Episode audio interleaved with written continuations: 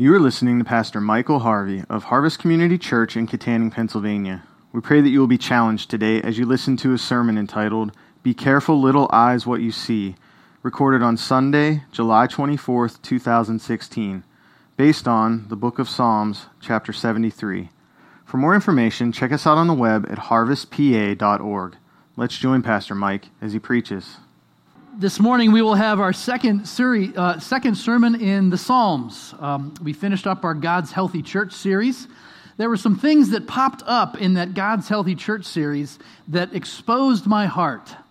I don't know how many heard this, but it, in almost every sermon that Pastor Mike preached related to God's Healthy Church, he had something to say about whiners and complainers. How many of you heard it? And I realized that I struggle with envy. And that's often the source of my whining and complaining. I look around at what other people have and I get envious and jealous.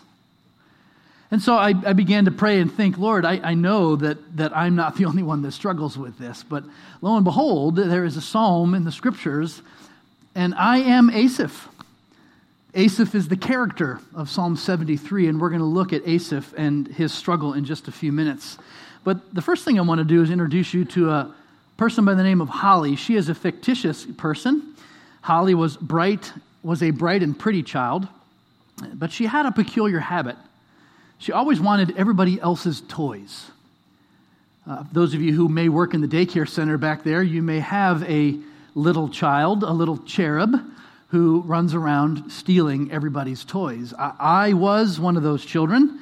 Um, in elementary school, I had a friend of mine who, in the midst of uh, uh, other kindergartners building homes and little houses with the, the blocks of cardboard, the cardboard blocks that looked like bricks, I, arm in arm with my fellow destructor, would walk through them and steal them because I didn't want anybody to have fun. I was uh, just like that. Well, Holly cried when her best friend got a doll for, birth, for her birthday, and Holly didn't have the same doll. A few, few years later, Holly whined when the neighbor girl appeared at church in a matching Laura Ashley outfit. And she began to yell at her mother, I should be the only one that has that dress. She pouted when her sister was taken to Disney World as a reward for straight A's through high school. Well, when Holly became a teenager, she turned her attention toward boys. She quickly mastered the use of makeup and lightened her hair dramatically and learned to dress provocatively. And her competitive drive always drew her toward her friends' boyfriends. Do you know anybody like that? Do you have friends that may be like that? Always trying to worm their way in between your relationships with other guys or other girls? She made it her habit to call them, to ask them their advice for things, to sow seeds of criticism about the girls or the guys in their lives. As a college student, Holly met Jack and Tammy. Jack and Tammy were a couple that in, in their 30s involved in leadership of a campus ministry where Holly was attending college. At first, Holly innocently joined the students at Jack and Tammy's house, and they gathered as a group and they participated in Bible studies, they attended campus events, and they just hung out. But before long, Holly was spending more and more time with Jack alone.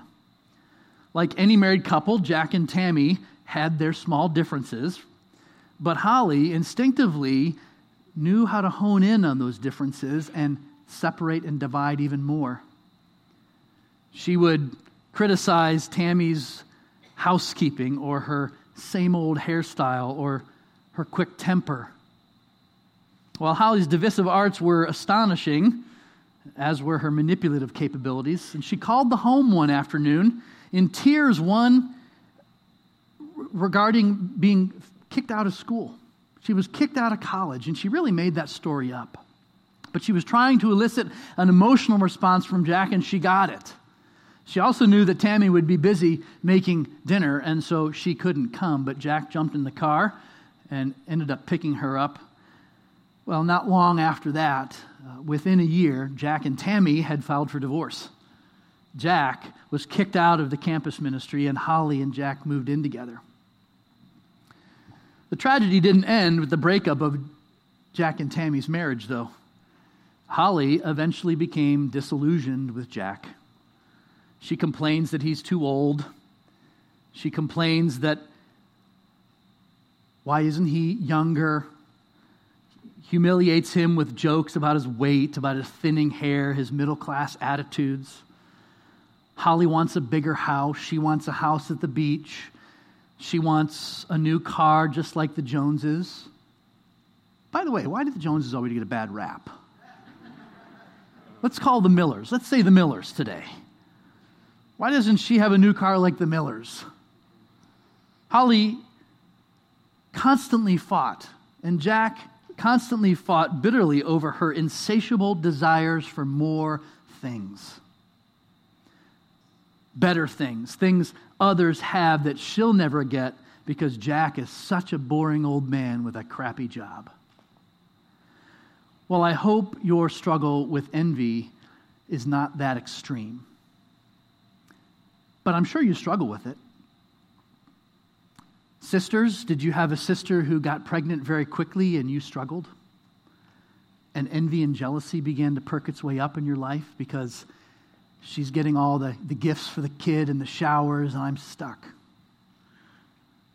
Maybe you're maybe you're the older sister and you're struggling to find that perfect guy and your younger siblings have gotten married rather quickly and you're wondering what's wrong with me why can't i have what they have or maybe it's your neighbor who who gets a car every two or three years. And you wonder yeah i know i know those lease programs are a ripoff but i just want a new car every couple years. Or maybe you think that new gadget is going to satisfy you this time around.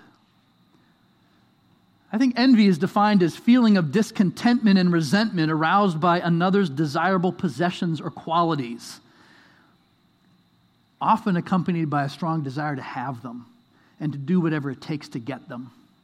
I think there are two elements to envy. The first element it includes desire. Is there anything wrong with desire? First of all, I don't think there is. I think God has given us desire. In fact, if you look around and you see other brothers and sisters in Christ who have a, a, a maturity in their faith and, and, and you desire to grow in godliness like them, I think that's a good kind of desire, isn't it? Desire to want to imitate others who are imitating Christ. In fact, the Apostle Paul said, Imitate me as I imitate Christ. I think that's a good desire. The problem is when that desire is accompanied with resentment that's, that it's going well for the other person and not for you. Where, where it's a desire that's accompanied with resentment and jealousy and whining and complaining spirit. If envy is allowed to, to become dominant in our lives, it will warp our perspective and lead us into destructive behaviors, just like Holly. Is there a remedy for envy? Thank goodness there is a remedy for envy. So turn with me to Psalm, Psalm 73. It is a psalm of Asaph, it's not a psalm of David. Asaph was, uh, of the Levit- was a member of the Levitical class that was assigned particularly to lead worship in Israel. So it could be easily said that Asaph was probably a campus pastor. And yes, pastors struggle with envy. I, am convinced that one of the reasons I am not wealthy, and, and trust me, Elizabeth and I, my wife and I talk about this often. God has been so good to us. And for me, I struggle because he's not been good to us in ways that I want to be good to us in, in all the temporal stuff. But I don't have a whole lot of wealth, and I think God knows my heart because if I think I ha- if I had a whole lot of wealth, I'm not sure I'd be serving him. I really am not sure. So, elders, next time you figure out budgets for your campus pastors, make sure you talk to them about their envy and jealousy. Here's the image that I want to put in your mind. I, I want to put this image in your mind that there are some believers that have gathered together and they're struggling through life. And as this psalmist begins to tell his story in Psalm 73, this is how he starts Truly, God is good to Israel, to those who are pure in heart. But as for me, my feet had almost stumbled. My steps had nearly slipped. For I was envious of the arrogant when I saw the prosperity of the wicked. And here's your first, here's your first map point.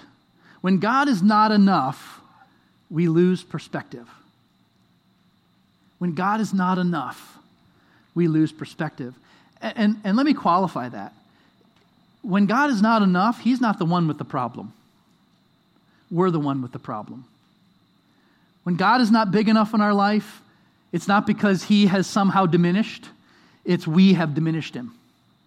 We have reduced Him to something that He is not. You know, these two little balls of fluid in my head and your head that we call eyeballs, they're, they're really somewhat uh, amazing creations. I, I might, we might debate about this, but I think that sight is probably one of the most important senses that we have. I would really, la- I'd rather lose the sense of touch. I'd rather lose the sense of hearing than lose my sense of sight. Um, I, I don't want to lose my sense of taste, as you all can see, but I think that sight is really a rather amazing thing. You know, the process of sight is kind of amazing too. How many of you, as you're looking at me, are actively concentrating on focusing your eyeballs? You're not. It just happens. How many of you, as you look around the room, you recognize shades and colors? You're not thinking about that process, are you? It just happens. Light waves come into our, uh, into our eyes, and chemical impulses take place, and, and the brain does thousands of calculations to, to give us a, a sense of depth perception, and we don't have to think about it. It just happens. Our eyeballs are really amazing creations. But as powerful as our eyeballs are, they have one significant limitation they limit us to only seeing physical things. And physical things can trip us up, can trip us up when envy is part of the picture. We live in an age of upgrades, don't we? How many of you have the latest cell phone? Be honest. I'm not going to call you out. And how many of you, in a few days, when they start dripping the new upgrades to those cell phones, will start to think, wow, I got gypped? I, now I have to wait two years to get the new phone because I have this contract with Verizon. I want the new phone now. And so some of us will even take that new phone under contract and we'll return it and be willing to pay the extra $600 so we can just get the new stuff. We do that, don't we? I, I was amazed when we first bought our, our, we bought an HD television many years ago. We bought it on Black Friday, and so didn't spend a whole lot of money on it, but it was 1080p. Does anybody know what 1080p stands for? 1080 pixels per inch. Guess what? There's 4000K now, or 4K now. There's 4000 pixels per inch now. And so not only will you be able to see the hair follicles of the person on the screen, you might even be able to see into their pores. but you know, that, that, that stirs in us this discontentment this the stuff that I have isn't good enough. The gifts that God has given me. And remember, what was the first phrase that the psalmist said? God is good to those who trust him. But we doubt his goodness. We lose perspective when we get tripped up with things that our eyes see. And again, it's not our eyes' problem, it's, it's our hearts. The eyes are the windows to our soul. What your eyes are beholding is going to be what your soul fixes itself on and if you're beholding things and stuff, and if those things attract you and wow you, it's not going to be long before you're doubting God's goodness towards you. Advertisers are masters at getting you to think that someone's holding out on you. And spiritually, we start to think God is holding out on us. Asaph took those little eyeballs of his and he focused them on the proud and wicked around him. And what he saw made him envious. Why was he envious? Let's take a look at the next few verses. And again, hear the lack of perspective that Asaph has. For they have no pangs until death. Really, he's saying they never struggle. Their bodies are fat and sleek. They're not malnourished. They're not in trouble as others are. They're not stricken like the rest of mankind. What is he, he's saying? These people are healthy. If they get sick, they have access to the best medical care. They can afford all the painkillers. They're well fed. They shop at the best supermarkets. They eat at the best restaurants. They can afford the best security systems to protect them from the trouble that the rest of us have to deal with. These people have it made. But he goes on, it's not just their, their physical comforts that they have, they are emotionally secure. Look what the next few verses say. Their, therefore, pride is their necklace, violence covers them as, garment, as a garment. Their eyes swell out through fatness, their hearts overflow with follies. They scoff and speak with malice. Loftily, they threaten oppression. They set their mouths against heaven. What are they saying when they set their mouths against heaven? There's no God. You're the master of your own fate. You control your destiny. Don't trust him, trust yourself. And the thing that's worse, Asaph recognizes, and their tongue struts through the earth. And, and, and I think deep down inside Asaph, he's saying, Lord, why are you not responding? Why don't you sweep these people away? I, am really glad that I am, I am not God. And, and some of you, I, I'm sure, are glad you're not God too, especially when you're in the car on a busy highway. And I love that, that, that, that scene in Bruce Almighty where he gets God's powers for a couple days, right? And he's looking for a parking spot, and there's a traffic jam in front of his, in front of his business, in front of his office. And what does he do? He's sitting in his car and he goes, whoop, and the cars crush up against the buildings, and he just drives without any problems, parks in his spot. That would be me. Watch out, friends, if you're driving in front of me and you don't recognize that the gas pedal's on the right, I'm going to zap you with a bolt of lightning. Get out of my way. I get so impatient with people, and so I'm glad I'm not God because I would wipe people out. I'm glad He's patient with us and long suffering. But that's what Asaph wants. Lord, these people rage against you, and you appear to do nothing. He goes on, therefore, his people turn back to them. His people, God's people, turn back to the world. And, and, and don't we have that tendency? We get caught up in the celebrity culture, don't we? We want to be like the American royalty, the athletes, the movie stars. Can somebody tell me? I, and I don't watch it very much, but America's Got Talent. How many of you have seen that? Can somebody tell me where supermodel Heidi Klum gets the ability to judge talent? Or, or when there's a catastrophe around the world, who do they call? Angelina Jolie. Does she have the answers? Or, or Sean Penn? But, but, but we strive after that, don't we? We, we want to be like the rich and famous. And we get tripped up. He says, Therefore, his people turn back to them and find no fault in them. And they say, How can God know? Is there knowledge in the Most High? Talk about confident. These people have more friends on Facebook and followers on Twitter than you would ever desire.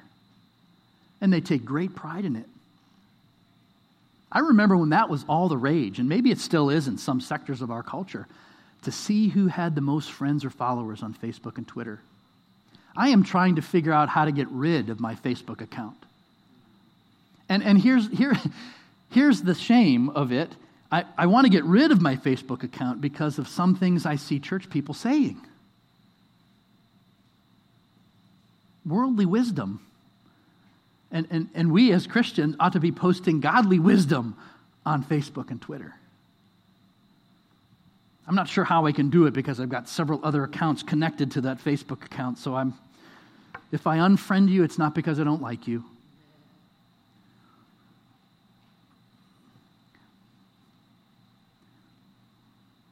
Here's his conclusion in verse 12 of what the wicked are like. Again, we see that when God is not enough, we lose perspective. Behold, these are the wicked, always at ease, they increase in riches.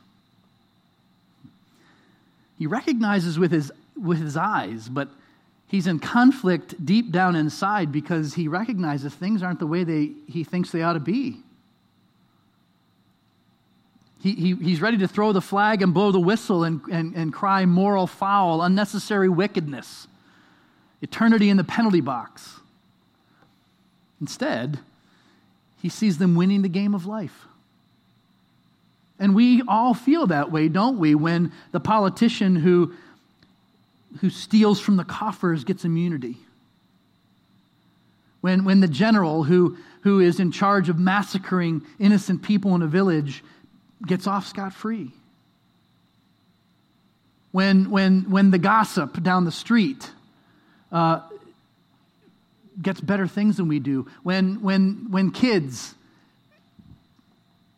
when kids who are disrespectful and dishonorable to their parents still get all the latest gadgets. Something reaches up inside of us and says, This isn't right. And so we want to be judge and jury. but it leads them to a crisis of faith. Doubt, envy, jealousy, it will lead you to a crisis of faith. It will lead you to take your eyes off your Savior, your eyes off the goodness of God, and to look for answers all around you. But notice this. Notice, here's a second point on your map. When God is not enough, we think He owes us something. When God is not enough, we think he owes us something. Look at what Asaph continues to say in verses 13 and 14. All in vain have I kept my heart clean and washed my hands in innocence. For all the day long I have been stricken and rebuked every morning. See, Asaph actually questioned his approach to life and is beginning to regret the fact that he's been committed to a life of service to God. How many of you young people have committed to a life of celibacy before you find the man or the woman that God has brought you to? I, I know people who have committed to a life of celibacy until God brings them the man or woman, and, and when, it, when, that, when that time stretches further and further on, and they start to wonder, Lord, where is this guy or this girl? Is it really, is it really that important for me to save myself? Why don't I just get it over with? Because all my friends seem to be sleeping with everybody and they've got all the guys and the girls. What good is it for me to keep myself pure and faithful? What good is it for you in your business to, to not hide funds, to do things according to the law when you see the guy in the next cubicle stealing from the company and, and not getting caught? All in vain have I kept my heart clean and washed my hands. Behold the power of what your physical eyes see. Behold the power of envy. Understand that these two little balls of goo stuck in your head are actually capable of causing you to doubt your faith and to think that God owes you something. Lord, I put 10% in that offering plate this morning. You need to show up now. Fill my bank account, Lord. Give me that better car that bigger house. God, I sacrifice for you and try to live obedient to your commands and still don't get the girl, the promotion, the raise. And that really is the health and wealth gospel, isn't it? If you have enough faith, then God is now obligated to move on your behalf. And we get stuck in that. We get stuck in that rat race because we take our eyes off God's goodness in our life.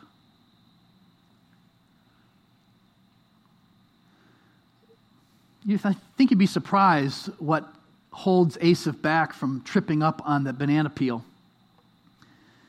Verse 15 and 16, he says, If I had said, I will speak thus. And what's he saying? If I had opened my mouth, if, I, if, I would, if I'd be willing to start telling people of my struggles and my complaints, what he's afraid of, he says, I would have betrayed the generation of your children, that I would be a, that I would be a point of distraction for even other followers. So, what restrains him?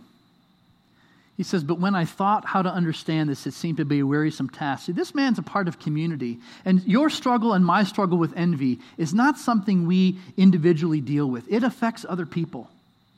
It affects other brothers and sisters in Christ. Because it, it, it may lead to gossip, it may lead to complaining. And complaining has a way of rippling through a community, doesn't it?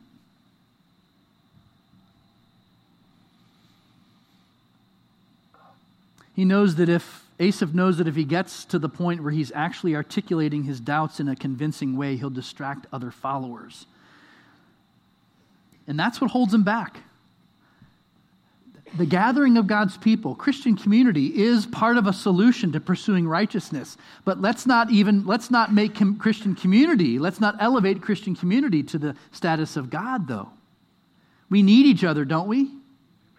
We need the body of Christ. And look where Asaph's need for the body of Christ led him. He's torn up inside by what he sees with his eyes. Then, as if he can find no other relief, he runs to the sanctuary and the rest of reality explodes into, his, into, into view. He says that in verse 17 Until I went into the sanctuary of God, then I discerned their end. Things came into focus when I went into worship. And, and we could talk a lot about worship in this context. We could have a series of messages on worship and the importance of worship, the value of worship, the motivation for worship. But one of my struggles, even in our contemporary culture with worship, is the difference between uh, coming to church so I can get my fix or coming to church so I can get more of God.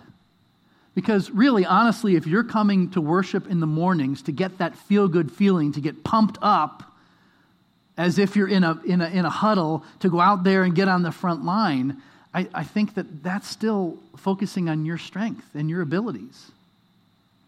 But if you come to church to get more of God, if, if the worship team and the songs that are chosen give us a better image of who God is and a better vision of who God is, that's where, the, that's where your emotions ought to come from. Uh, worship ought to elicit emotion, shouldn't it?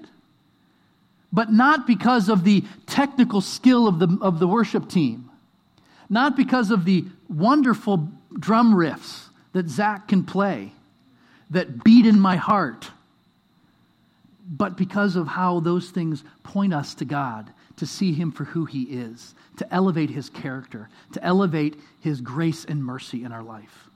That's the point of worship. If you leave here on Sunday morning having seen God for who he is and are changed and transformed, that's, that's a good, that, that's going to change your motivation. That's going to change your perspective on the people and the struggles and the envy that you deal with every day. See, standing in the courts of the temple, Asaph gained a new perspective on what his eyes were telling him. It had been hidden from him before, but now he could see what he was missing. He could see that in the end, the mafia boss or the crooked politician get their just desserts. He can see that in the end, that if you operate your businesses according to the law and not try to hide money in your taxes, that you'll be better off for it. He could see that in the final analysis, God was in control of even the prosperous condition of the wicked. See, God sits on his throne, doesn't he? God is not asleep at the switch. God is not unaware of what's going on in our culture. And we wring our hands sometimes, don't we?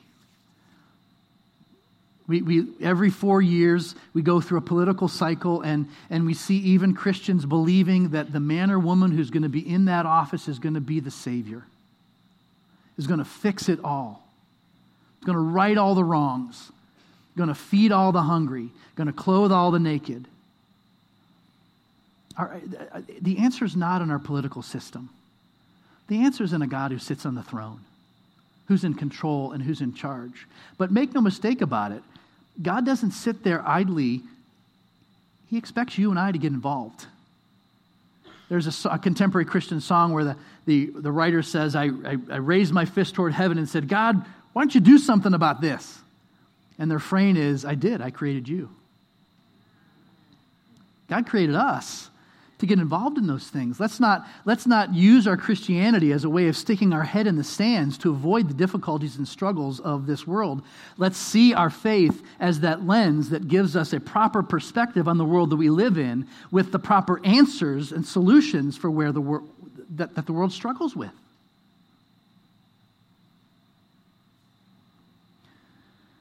What did he understand? Look at verses 18 through 20. Truly, you set them in slippery places.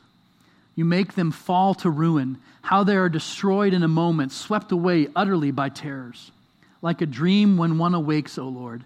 When you rouse yourself, you despise them as phantoms.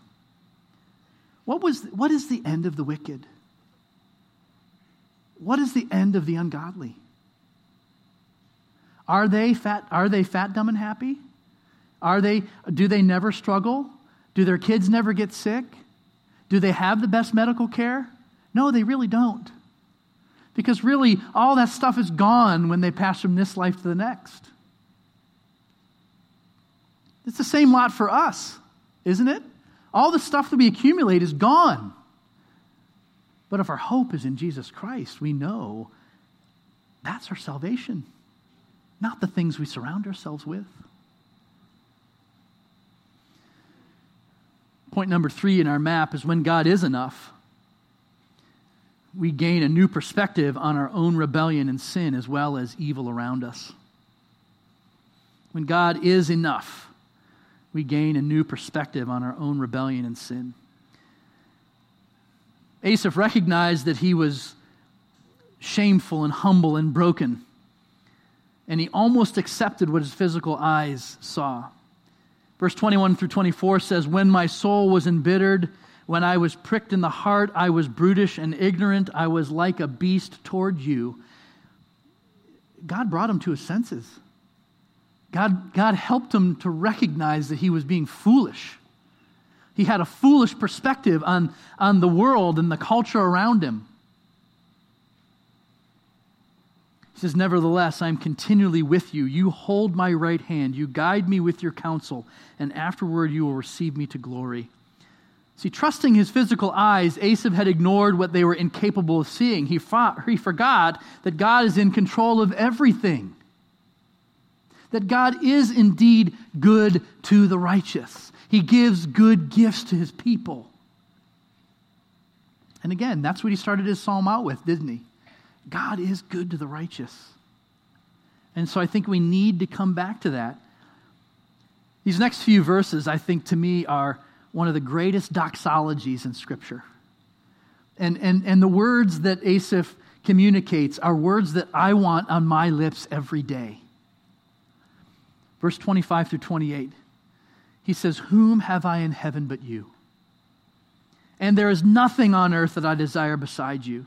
My flesh and my heart may fail, but God is the strength of my heart and my portion forever. How many of you can say that? How many of you, how many of you really feel that? How many of you, deep down inside of your heart, are, are still thinking like Asaph, God is holding out on me? I, I pray that more and more these become, this psalm becomes a psalm of your heart. But he continues, For behold, those who are far from you shall perish. You put an end to everyone who is unfaithful to you, but for me it is good to be near God. I have made the Lord God Almighty my refuge, that I may tell of all your works. I love John Piper. John Piper speaks to my heart in many of his books and some of his devotions, and he has two phrases that I repeat often to myself. The first is God is most glorified when we are most satisfied in him. Are you most satisfied in him? Or do you think that your satisfaction comes in wealth, fortune, fame, popularity? Are you most satisfied in Him? Second quote that I love is Christ did not die to forgive sinners who go on treasuring anything above seeing and savoring God. Christ did not die to forgive sinners who go on treasuring anything above seeing and savoring God there was a reason that the rich man sold everything he had and bought the field with the treasure in it. Because nothing else compared. Nothing else compared to the Savior and that treasure that he found. He goes on, and people who would, ha- who would be happy in heaven if Christ were not there will not be there. If you're going to be happy in heaven without Christ, that's not where you're going to be. So the gospel is not a way to get people to heaven, it's a way to get people to God. It's a way of overcoming every obstacle to everlasting joy in God. If we don't want God above all things, here, listen to this. This is painful. We have not been converted by the gospel. If we don't want God above all things, we have not been converted by the gospel. Ouch.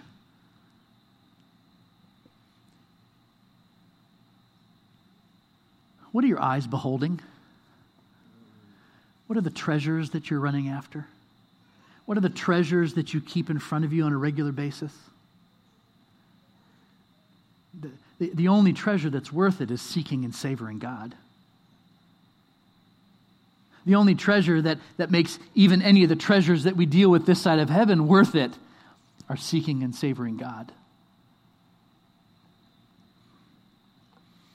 Hebrews chapter 11, verse 13, that faith chapter reminds us that spiritual reality is not some alternate dimension that we won't have access to until we die. Speaking of Abraham and those who came before him, the author of Hebrews writes, These all died in faith, not having received the things promised, but having seen them and greeted them from afar having acknowledged that they were strangers and exiles on the earth. And that phrase right there is what I struggle with. I don't want to be a stranger and an exile on this earth. I want to make this earth my home. I want all this earth's treasures. I want my little kingdom. And God constantly thwarts my desire to create it. My cars break down. My houses need my house needs fixed all the time. My toilet clogs up. My disposal backs up. That's not my treasure. God is a divine thwarter, isn't he? When he thinks we're treasuring anything else but him, he is going to do what it takes to keep us from it. And that scares me because I, I, I don't know the depth of my own depravity. I don't think any of us do. A.W. Tozer writes We apprehend the physical world by exercise of, of faculties given to us for that purpose eyes, ears, taste, touch. He says, We've been given spiritual faculties by means of which we can know God in the spiritual world if we will obey the Spirit's urge and begin to use them. How many of you have heard or practiced the spiritual disciplines? Is there anybody here that has, has practiced? Let me name a few prayer. I hope some of you raise your hands. Uh, how about meditation? Oh, no, that's too, that's too mystical for me. And, and that's the shame.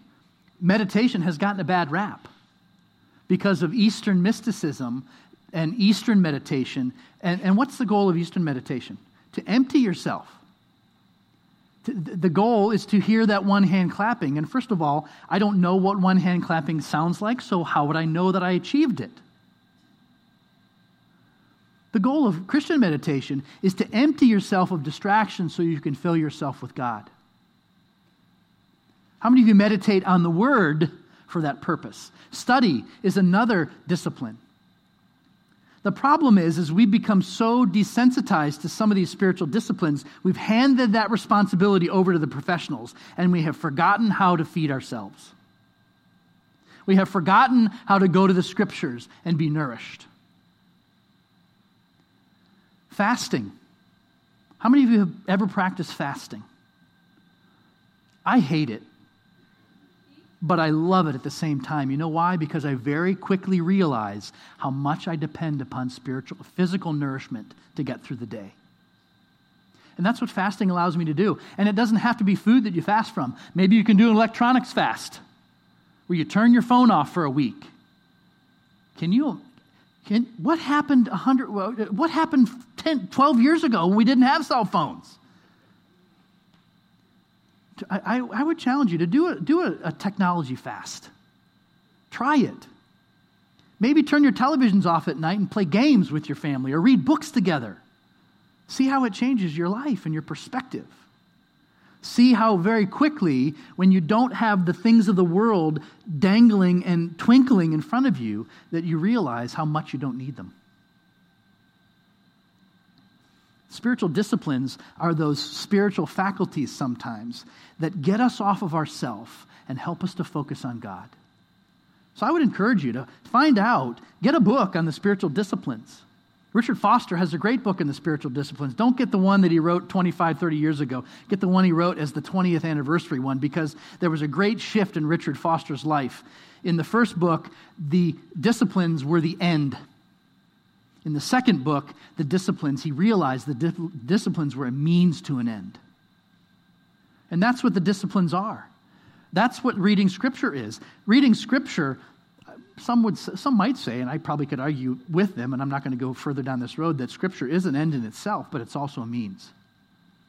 It's a means to filling yourself more and more with who God is. Worship is a means of grace. Worship is a means, especially if you're focused on what you need to be focused on in worship. It does move us to seek and savor God more and more. Well, let me go on to some practical things for us to consider.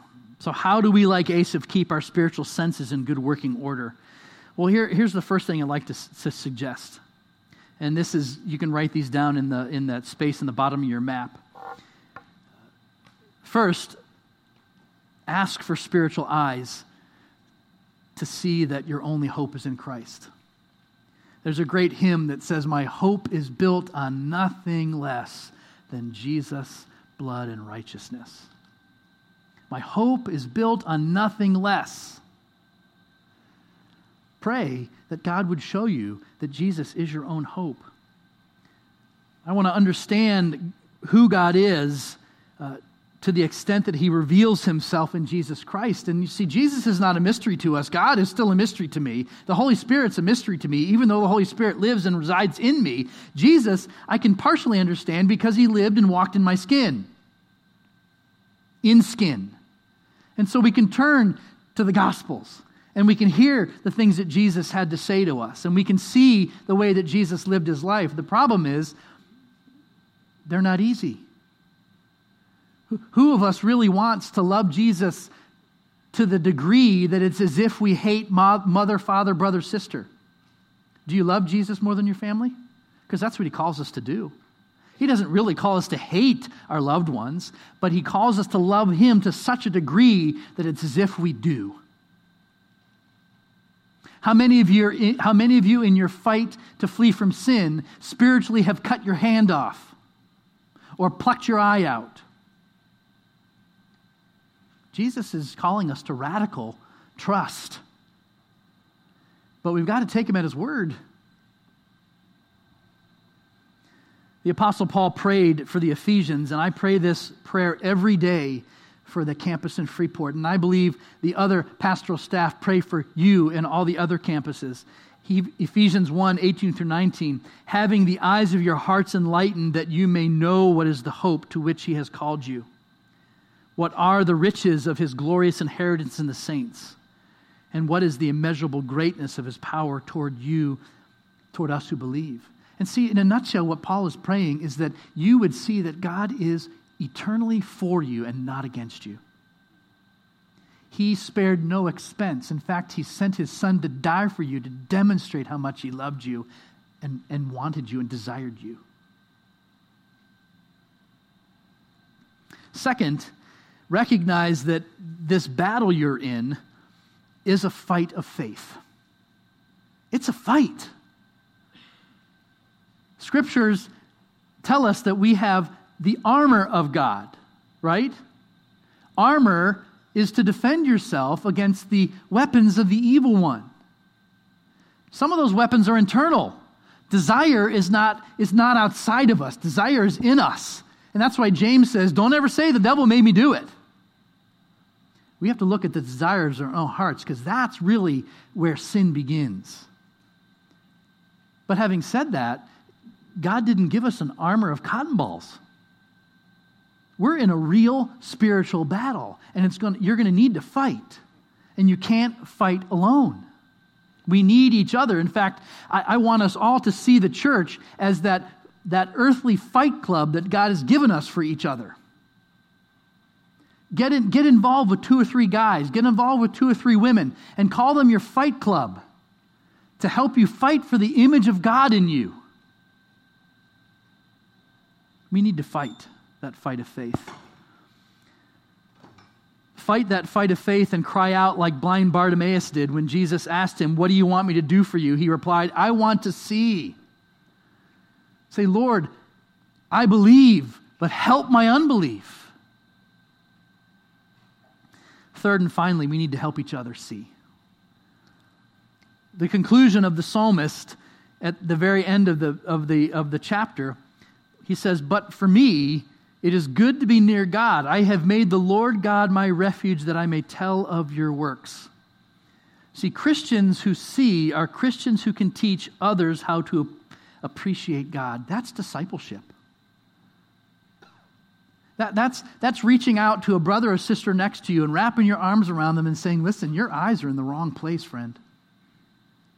You, you need to be looking to Jesus. You can't look at the circumstance in your life. You can't look at the lack in your life. You can't look at the things you don't have. You've got to see Jesus for who he is. That's the essence of discipleship. And all of us have a responsibility to do that. Every single one of us. You don't have to have elder in front of your name. You don't have to have deacon in front of your name. You don't have to have pastor in front of your name. If you are a Christian, you are called to make disciples. And that means walking arm in arm. And here's the essence of discipleship. Let me reduce it down to you. You're just a beggar. I'm just a beggar trying to tell other beggars where to find food and how to find it. That's what we're here to do. We have found the treasure in the field. Let's go help others find that treasure in the field. That's it. That's witnessing and discipleship wrapped up in just a short little phrase. One last little story before I close. When Jesus had breakfast with the disciples on the beach after he rose, one of the first things he did was restore Peter, didn't he? And then after he restored Peter by asking him three times, Do you love me? He then put his arm around Peter as if to say, Peter, now I need to let you know, uh, as you get older, there's going to be people uh, that are going to come alongside you and they're going to they're going to gird up your loins and they're going to take you a place that you don't want to go. And Scripture gives us a clue as to what Jesus was saying. It says it in black and white. Jesus said this to tell him what kind of death he would die. But what was Peter's reaction? What about John? Wait a minute, Lord. Uh, what about him? And don't we get caught up in the comparison issues? Don't we get caught up in that comparison struggle? And that's really the essence of envy. But what was Jesus' answer to him? He said, First of all, don't worry about John. If I want John to stay here until I come back again, what's it to you?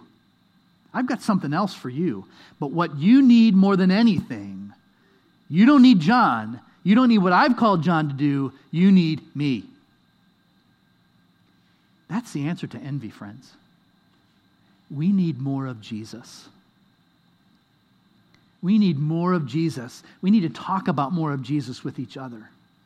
If you're not talking about Jesus, you're not having fellowship with other people. You're just having coffee. Talk about Jesus when you have coffee together. Talk about Jesus when you're at work. Talk about Jesus in your neighborhoods.